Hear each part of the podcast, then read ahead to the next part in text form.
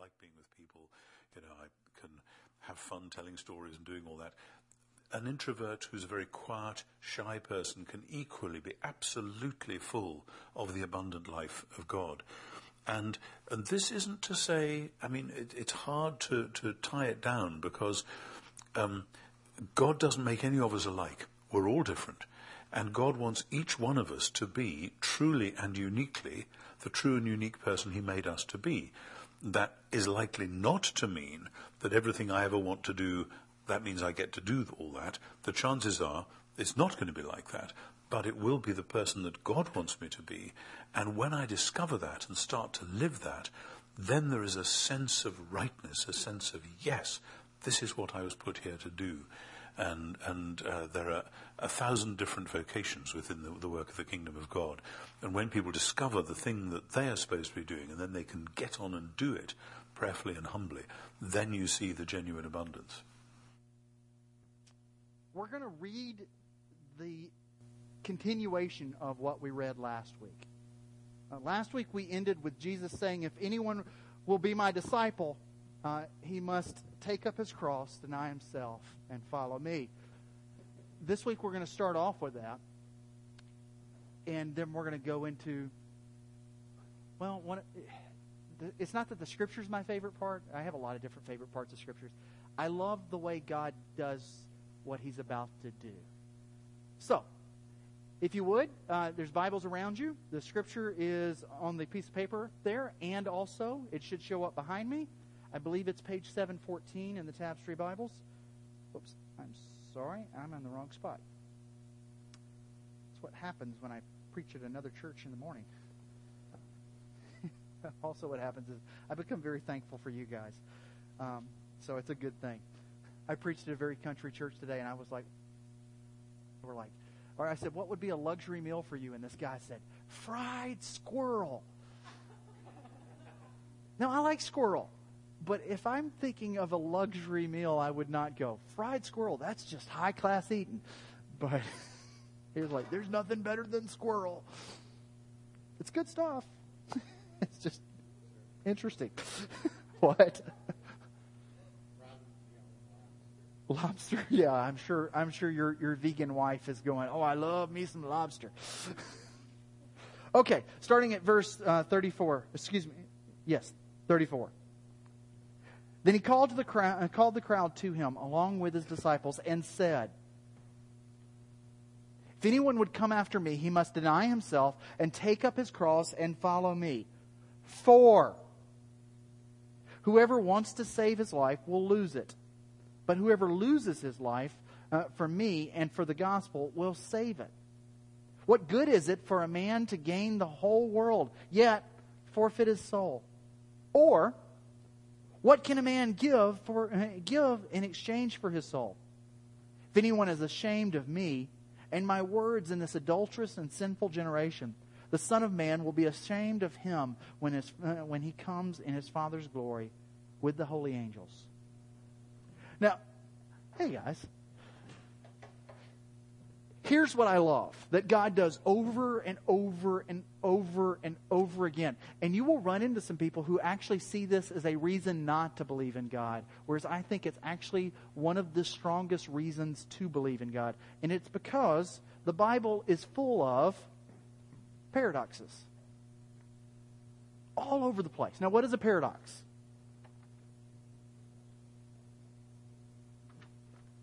Since when do you raise your hand?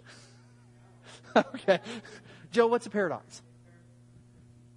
Yes. And, and sometimes they might not conflict, and you just you have an understanding of that.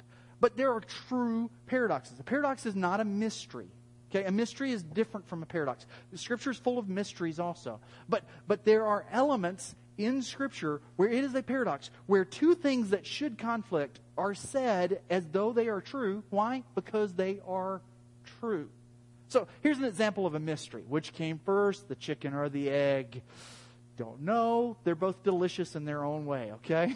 but which came first doesn't matter to me. Actually, truthfully, when you combine them, you put a little egg and fried chicken, that's some good stuff right there, okay? A paradox is this. This I, I looked this up. I love this. Okay, you got to look at it for just a second. because it's a paradox because if he says, My nose will now grow, if, he, if it does grow, he's telling the truth and he's not lying. And if you know the story of Pinocchio, when does his story, or when does his nose grow? Okay, so if he tells the truth and he says, My nose will now grow, and it doesn't grow, then he's now lying. And if he's lying, his nose should grow. And if it grows, then he's telling the truth. It's a paradox. It's two conflicting statements that should be false, but together they work for some reason. Uh, here's an old ancient uh, sculpture of a paradox. It is a horse that has two ends at the same time. And, and Scripture is full of paradoxes, and that's not a bad thing. Okay? I, I have dealt with, with certain non believers before who have said, you know, the Bible's full of paradoxes, and it throws them off when I go, yes, it is. And that's, that's not a bad thing. You think of a paradox as a bad thing. I think of it as, as proving, once again, that we have a God who is beyond creation, and we have no way of explaining him.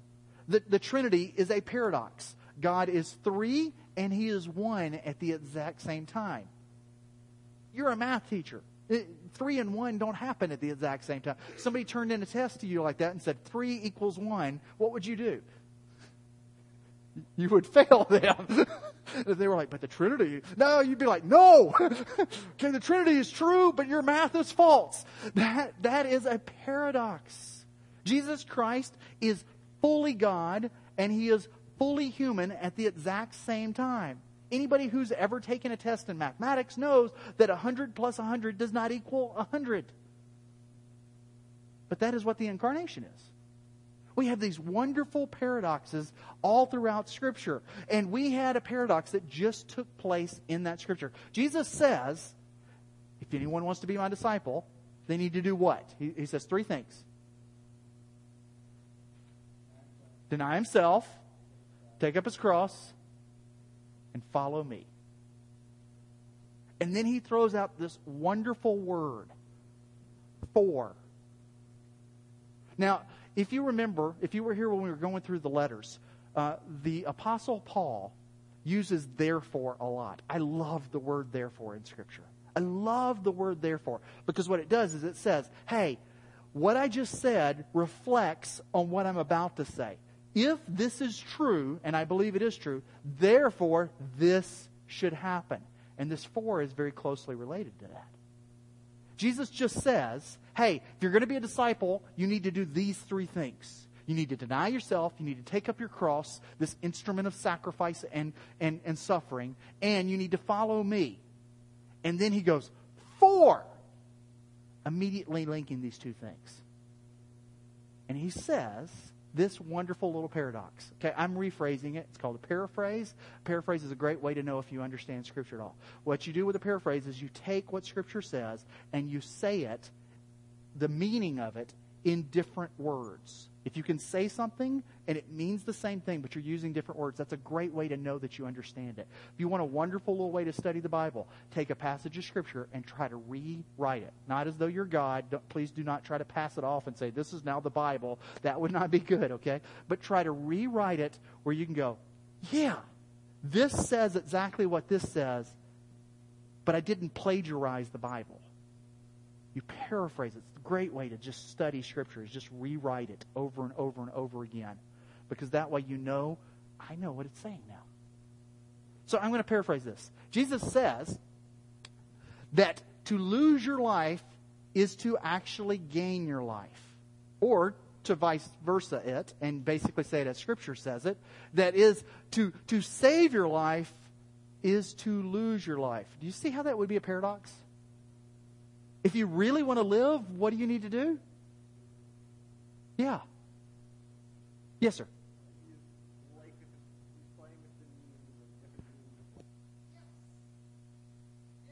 He is, he is playing with the meanings.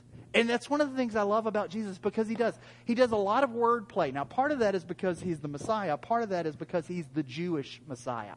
And, and the ancient Near Eastern Jews loved wordplay. They loved to play around with the words. A lot of times you'll see people play around with names because they'll sound similar to something else. We don't get that same context because we're not speaking Hebrew, we're speaking English. And you know what a, rhyme, a Hebrew rhyme sounds like in English? Nothing. at all. It just doesn't work very well. That's, that's the reason, you know, poetry needs to be read in its original language typically. But guys, Jesus is playing around with these words, but he's making this hugely powerful statement. Why? I think it's because of this. We love control. Maybe you don't, okay? I do. My wife will tell you that I hate to fly, and it is not because I'm scared of flying, it's because I don't trust the pilot. I would rather drive for 20 hours than I would fly for eight. It drives me nuts. Our first time up here without our boys, did we fly up here first or did we drive up here with them? My mind's going. Okay. And then we flew up here. And we flew up here to look at houses. It was a wonderful, enjoyable experience. We found four houses that we really liked. We got the fourth one because for some reason, houses that had been on the market for a year beforehand, when we came up here and we, we put a bid on them, they suddenly sold that week. And we got our wonderful house in Plover that we, we really love. And we were flying back. This should have been eight hours of flight total. Take me 20 hours to drive. We, we stayed in the Houston airport, if I remember right, for nine hours at least 12. It took us longer to fly back to Baton Rouge, Louisiana than it would have taken if we had flown. We stayed in Houston, which is three hours away from Baton Rouge, for at least 12 hours. It drives me nuts. I just want control. Now, some of that I confess to you all the time. I am a very prideful person. And, and it is not in the sense of like I'm better than Jacob or anything. It's I trust my abilities more than I trust other people's abilities. It's nothing for me to come in here and set up. It is very much a big deal for, for me to just go, I trust Drew and I trust Eric and I trust Joel. I do trust them. But uh, originally it was like, no, I can set it up and it won't survive without me. It's my pride.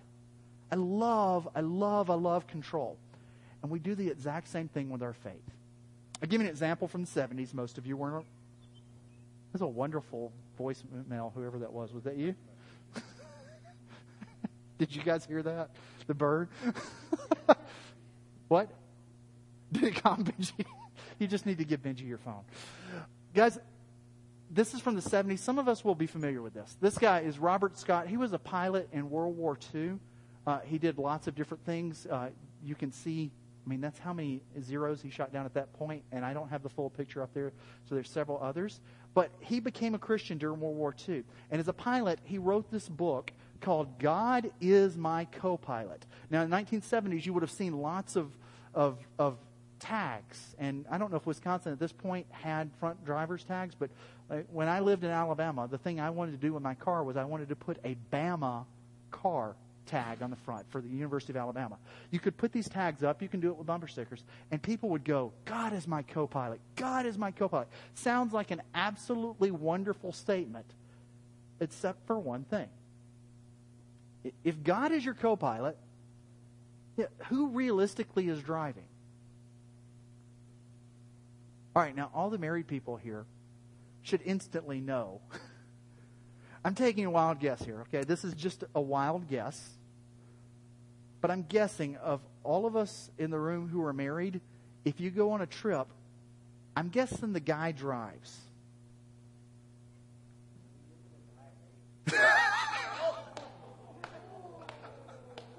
All right, Jacob, just so you know, Jacob, I'm going to give you a warning before church ends tonight so that you can run away. wow. That's the type of thing you say under your breath, not out loud. but, oh, since he said it, yeah, you don't want to die. Now, one of the few families I know that's the opposite of this is my mother drives most of the time because my dad will fall asleep driving. I'm, I'm a terrible passenger. I'm really a bad passenger. You are an excellent passenger, but I'm a bad passenger because when she's driving, and, and I love to drive, so I'll just drive all the time, and she'll be like, No, I'll give you a break. And when she's driving, I can't sleep because suddenly, if she pulls out, and there was plenty of room when I'm driving, now it's like, no! when she's driving. I have, li- I have literally screamed before, and she's an excellent driver. And I have screamed before, haven't I? And it's not because she's a bad driver, it's because I want to be in control. And we do the exact same thing with God. We, we treat him as though he's an appendage. Bless you. But he doesn't want to be an appendage. He doesn't want to be a co pilot. He wants to be the one in control of your life. And Jesus describes it as if you want to save your life, you lose it. I can, I can tell you far too many stories about people who want to be good Christians, and by that, what they mean is they want to be good people and they live their lifestyle, and God is a nice little additive to their life. But Jesus Christ doesn't want to be an additive. He wants to completely destroy your old life and, and take over control and make a new life. Now, I've heard people use this as like, you've got to do what God wants you to do, and that's big plans. But let's face it, all of us in the room, if we knew that God was going to suddenly take us and turn us into somebody who is very well known for our faith, we're fine with that. At one time in my life, that's what I wanted to be. I wanted to be a, a, a youth speaker. Okay, I, I wanted to speak at camps, and I wanted to be really well known for doing basically, truthfully, about five or six different sermons. And I do them really well, and I wanted to do that. But that wasn't God's plan for my life. And, and it had to reach a point for me where I was like, no, what I want to be instead is I want to be a minister in people's lives. And early on as a youth minister, after I began to realize what is most important for God to do in my life is for me to be in love with, with, with parents of teenagers and with workers of teenagers, which is where I spent most of my time, dealing with their parents and dealing with those who were working with them. And I spent a decent amount of time with the youth, but I spent much more time with those who worked with the youth and you know what? Nobody praises you for taking out a youth worker for coffee. It's not like I'm going to be known as a celebrity Christian for that. What it typically meant was I spent lots of, you know, $2 for coffee here and $2 for coffee here and $2 for coffee here. And I got to be a part of the nitty gritty of their life. That's what God wanted for me. That's what God wanted for my life. And the choice was I could have gone on and I could have publicized myself and I could have done the speaking tour, or I could have spent time dealing with, with college students who felt like God was calling them to be in youth ministry. And the choice was do I follow what God wants, or do I use God as an excuse to just do what I want? See, God doesn't want to be your co pilot. He doesn't want to be my co pilot. He wants us sitting in the back seat and, and Him in complete control and us saying, I trust you. Jesus starts teaching this to uh, his disciples, and we've talked about how we are at the turning point of Mark. Mark is seven chapters of building up of God is great, God is great, and people beginning to trust, and then Jesus saying, and I have to suffer. And slowly but surely, the crowd goes from reaching a high point to reaching a low point. The sixth chapter of the Gospel of John describes this, where it says, from this point on, a, lar- a large number of disciples no longer followed him. Not a large number people who thought he was cool, disciples.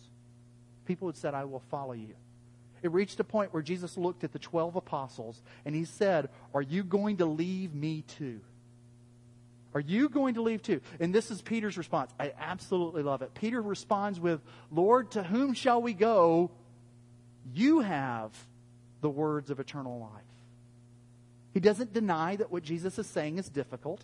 He doesn't deny that what Jesus is saying goes against what he wants the Messiah to be like.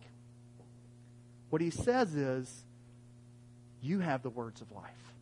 See, the irony is, Jesus talks about if you want to gain your life, you lose it. Because the realistic thing is, is that what we quite often picture the best life as is not really life. The whole reason I showed you that, that video from N.T. Wright was he was talking about abundance and how we misunderstand abundance. We think of abundance as in things, but he says it's more of a burden. Joe and Kaylin just moved. you know, things are wonderful. It's nice to have a place to put your clothes. It's nice to have pots and pans to cook with. But let's face it, we live in a society where we rent out space to store stuff that you probably won't ever use again. I enjoy watching the show Storage Wars. I don't know if you've ever seen it or not, but there are people who go and they bid on lockers where people put their stuff and then just went, well, I can't afford to pay for this anymore. I'll leave it. And it's amazing the stuff they find there. Amazing the stuff they find there. Uh, everything from they found lighting systems for a DJ, and the guy paid like six hundred bucks for it, and he made thirty five thousand dollars. Somebody had thirty five thousand dollars worth of inventory in a locker. Just had so much stuff, it became a burden. They just left it. Jesus says if we want to gain our life, we have to lose it. We have to lose control. Why? Well, because as he describes it, he is the way, the truth, and the life. No one comes to the Father except through Him. But when we follow Jesus and we lose that life, what we discover is that we're actually getting the best life. I don't mean by that that it'll be easy. I don't mean by that it will always be uh, without pain. It is the best life. If you look at most of the times in Scripture where somebody follows uh, follows Jesus or in the Old Testament follows God, Obviously, they're still following God no matter what. But in the Old Testament, if somebody says, oh, they followed Jesus in the Old Testament, they didn't know Jesus in the Old Testament. He was there, but he was not known by name. When they follow there, most of the time, they follow with joy. There are a few exceptions to the rule. Jeremiah is one. Uh, Jeremiah, truthfully, drives me nuts. I find him a little whiny. There's a reason he's known as the wailing prophet, and that's because he cries a whole lot. I, I deal with enough people in my life that, that cry anyhow during counseling and such. I just don't want to read a book by somebody who cries all the time. But even him, he says, if I try to stop this, it's like a fire in my bones burning to escape. I once heard a Christian say, you know, for Christians, life is like 70 years of hell for an eternity of heaven. And for non Christians, uh, life is like 70 years of heaven for an eternity of hell. That's so stupid. It's so stupid because it means that following Jesus now is not like heaven already. The disciples weren't like, oh, we're suffering, we're suffering. They were, nobody else has the words of life. Jesus didn't just come to give us life when we die, he came to give us life now. I, I, hope your experience with Jesus has been that, that coming to Him didn't ruin your life. Coming to you and to Him gave you life. It gave you peace. It gave you understanding. I have an acquaintance who says that, that Jesus ruined his life, but what he means by this is that he was like the homecoming queen and he was going on uh, to study medicine. I guess he was not the homecoming queen. That would be a different story. Thank you. the fact they were both like, he was not the homecoming queen. the homecoming king, he was going on to study medicine. He just finished his college degree. And uh, he says, Jesus came in and ruined my life. And what he means by that is he ruined all of his plans. This guy now uh, lives a, an intentional life at the poverty level. And he gives all the other money uh, to help other people in need. And he doesn't do it in a joyless manner. He doesn't go, oh, I'm suffering for God. He goes, this is the way we're supposed to live. But instead, what we do is we treat God like he's a part of a quilt. Now, my understanding of quilting for my wife is, is that quilting started, please correct me if I'm wrong here, but quilting started from, uh, from the wonderful pioneers in our background saying, I have these scraps, I can make something with these scraps. It was taking something that was left over and making something beautiful from it. Am I correct? Okay, don't don't get don't get all professorial on me like, well, not exactly. Okay. Okay. There we go. What would be before pioneers? Before the Indians took scraps. no, but in other countries. The Polish took scraps and they put them together. So guys, we're in the land of Polish. Poles. Anybody here Polish? Are you Polish? Okay, we got two. You're not Polish. Are you Polish? Oh, there we everybody everybody's Polish. Okay, so quilting was this. And the problem is, is quite often Christians and churches treat God that way. We'll just add him to this. Think of how many things you have seen churches do before. And we're real picky here. Okay? We are real picky. We have these dreams that are in the bulletin every week. Every week, these dreams are in the bulletin because Tapestry dreams to be a place where our faith matters more than just on Sundays. And we dream to be a place where we only do meaningful acts. And we dream to be a place that loves greatly. And, and the members of the leadership team will tell you that when we get together on the, the second Wednesday of every month, we go through these dreams. I used to have these, these great religious sounding questions I would ask, and then Adam Holt, he was like, nothing else we ever do sounds religious, so why don't we just change it to this? Yes, I am mocking you. Because I was like, uh, discerner and visionary, and I've forgotten the other one now. But he was like, you know what we ought to just do is ask these questions. People business and dreams and we go through the dreams and we're like is there anything that we are not doing because what happens a lot of times is you come into a church and there's so many different things you can do that god just gets tagged on because we need to do the nursery well we have a, a nursery kind of we have people who are willing to take care of kids and love them and they've been checked out but realistically what we focus on is this and small groups and serving and you guys being with other people who need to know Jesus Christ. I love the fact that every Wednesday night we have people going to Goose. I say every Wednesday. I think it's every Wednesday. Um, I only show up like once every three months or so. I love the fact that, that what I'm hoping will happen is people will go, oh, yeah, Tapestry. That's that church that has those people that are at Goose all the time. What? Oh, I'm sorry. I didn't mean it like all the time. I didn't mean, you know, it was 9 o'clock in the morning and you're showing up at Goose. Guys, that's part of our focus. And the problem is, is sometimes in church, God gets added on, and well, we have to do all these other things. We need to do this group. Children's ministry is a great thing. It's not a bad thing, it's a wonderful thing. And, and one day we will probably have some children's ministry. But hopefully it's never something we just do because that's what a church does. Because then we're just hodgepodging it on. So, what does this mean? I think it means this. I love Pixar movies. Absolutely love Pixar movies because they seem to get better and better and better and better. I would subtract from this the movie Cars. And is Cars 2 out already or is it coming out? Has it really? Okay, then I'm guessing it's probably not any good either because I haven't heard anything about it. This is from, does anybody know what movie this is from? Up.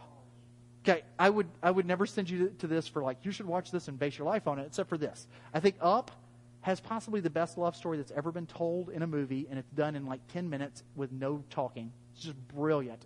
Uh, and if I have done your premarital counseling, the story I tell with, with Tony Campolo is basically the story of Up. It's just I feel better telling a story about Tony Campolo than I do saying, hey, this is what love is like, and referring you to a children's movie because then you're probably going to dismiss everything else I, I, say. But if you remember the story about Tony Campolo, it's, it's this. Here's the other thing. Does anybody remember what is happening with this dog? Yes, because in the movie, dogs can talk. Because movies are stupid like that, because realistically, dogs can't talk. Um, but if they could talk, I think they would sound a lot like this because this collar enables him to talk. And the thing I love about all the dogs in this movie is that they're doing really important things and then they go, squirrel! I love it. I just think it's brilliant because you know that's what a dog would be like, okay? A dog would be like, you know, I love you and I haven't seen you all day and you're just wonderful. Squirrel! it's just, and the bad dogs do it and the good dogs do it. Well, there's actually just one good dog. Uh, and, and I'm going to ruin the movie for you because if you never, oh no, you haven't seen it? You need to see up, okay? All right, but just know, squirrel, okay? it's really important. But that's what we do. Jesus Christ is saying, if you want to gain your life, you need to lose it. In other words, give me control. And we do a really good job with that for a little bit, and then we go, squirrel! That's our life. We focus for a little bit, and then we just jerk off to something else that's over here that's just the small thing that we, we go, oh, that is cute. And it's not. It's a butterfly and a shiny thing. And that's it. But we do it. So I'm going to show you something that I think is actually a wonderful example of what you should be like. I searched hard to make sure this was kid friendly, just so you know. All right, I love zombies. I really do. I love zombies. Great segue. it is a great segue. I, I do. And here's what I love about them zombie movies are never about the zombies, they're about the people who are running away. It, it's really kind of a travel movie. You just have this terrible thing chasing after you. Yes, sir. Okay, the fascination with the zombies and Nazis was their humanoid, which you can feel not guilty about being cruel. I think that's what the fascination is. Okay, I would disagree with you, but we'll go there. Uh, so, I was, whoops, here, we'll come back to that. So, here's what I want you to think about. Say I made sure it was kid friendly. They're not a, okay, and, and it's not the, the gruesomeness of zombies that I like. I listen to a zombie audiobook. There's no gruesomeness in an audiobook. What I love is the struggle. Now, zombies are known for being single minded. What are they single minded about? Yes. Now, just so you know, in the history of zombies, George Romero made the first zombie movie. He did it based off of a, of a short story called I Am Legend, which, yes, the other movie is based off of. The other movie, though, is not a zombie movie. I Am Legend is this weird, weird combination of things where the zombies actually think. George Romero made the first zombie movie as a student film. You can actually watch it online because they uh, distributed it underneath another title, and therefore the movie went into the public domain the first zombie movie is free for anybody to watch. And George Romero eventually added to the zombies the idea of them saying brains. Because what he wanted to do was convey this thought that they were after just one thing. That's all they care about. It's all they focus on. And see, while I don't want you going around and trying to eat somebody's brains, that would not be very polite would not be nice. You shouldn't do it. I think there's great beauty in this, this idea of being focused on one thing. This brilliant Christian named Søren Kierkegaard, or Kierkegaard, depending on the pronunciation. Uh, he was a Danish philosopher. I mention him every, every uh, now and then. And he was talking about following Christ. And he said, Purity of heart is to will the one thing. Because our problem so often is that we bounce here and we bounce there and we bounce there. We can't lose our life, bless you. We can't lose our life because we're so busy just trying to add other things to it. If Jesus asked us to come in here and be the ones who clean, eh, cleaned the school, if we've lost our life the mindset should be, well, that's what Jesus wants. I've lost my life. He has control. He could ask me to clean every, every bathroom in this facility. And if that's what he asks, well, my life belongs to him, so I'll do it. To will the one thing. To follow him. That, that gets away from my pride. It gets away from your distractions. We cannot be distracted by a squirrel because we have one thing that matters to us be it great or small. We want to follow him. James says, whoops. James says that, that if we are like the waves, if we are double minded, that's a terrible thing. Oh, thank you. I didn't do that. Okay, he says that we're not to be double minded. We're not to be like the waves of the ocean. In, in fact, he says, you know, when we ask, we should ask firmly to will the one thing. I don't know about you, but quite often I feel wishy washy and wave like. The beauty is, is that we have a God who, who forgives us when we are double minded and wants to help us to will the one thing. Sometimes we know exactly what that is. Sometimes we know beyond a shadow of doubt, this is what God wants me to do right now. Sometimes you don't know as well. So I'm going to give you a general guideline for what God wants you to do every day when you don't know the specific guideline. And here, here's what I mean. A specific guideline is this. Pam and I knew at a certain point that God wanted us to go and to plant a church with the mindset of focusing on people who were not raised in church who had, or had been hurt in church. A place that was comfortable with questions because we believed in Jesus. We knew that. We were sure of that. That was our focus. You know what? This has happened. God has not now given me another set thing and like, you do this. So you have a specific, but you also have a general. And I think the, the best example of the general guideline in Scripture is Micah 6 8. So, Adam, actually, would you flash that since I, I messed my PowerPoint up? Micah 6 8 says this that, that he has told us what it is he wants. He says specifically, He has showed you, oh man, what is good and what does the Lord require, require of you. So, what does the Lord require of you?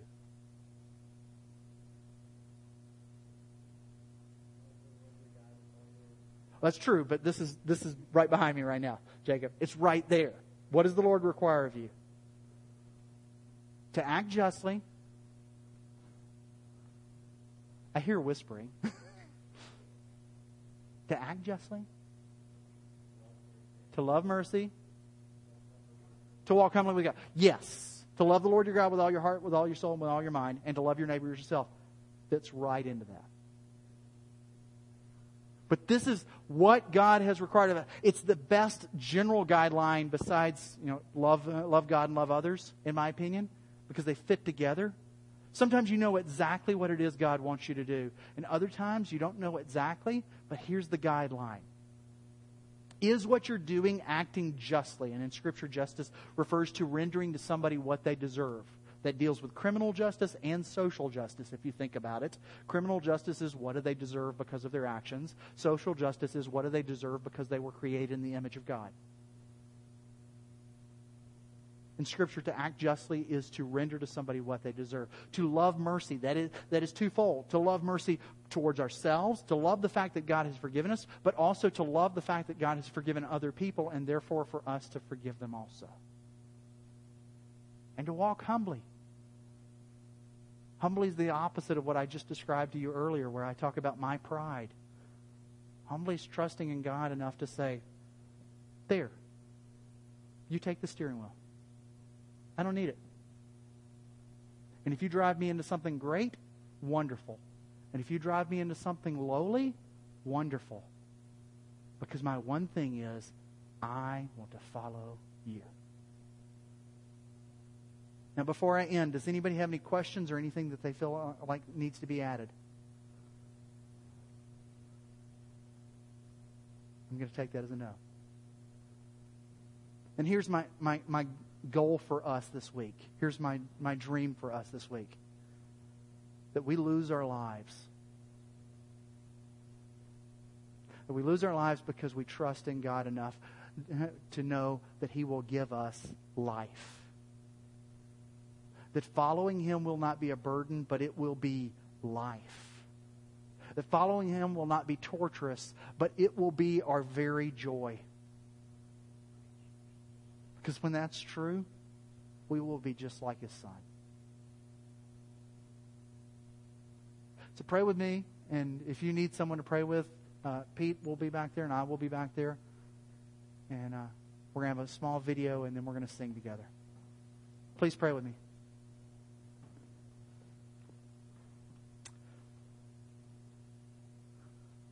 Father, help us to will the one thing. To not be like the waves of the ocean, but instead to be completely focused. Help us to be focused on you and to follow you. Because if anyone wants to be your disciple, we need to deny ourselves, take up our cross, and follow you I pray this in your son's name because he displayed what it meant to be wholeheartedly focused on, on your will. Help us to do the same thing. Amen.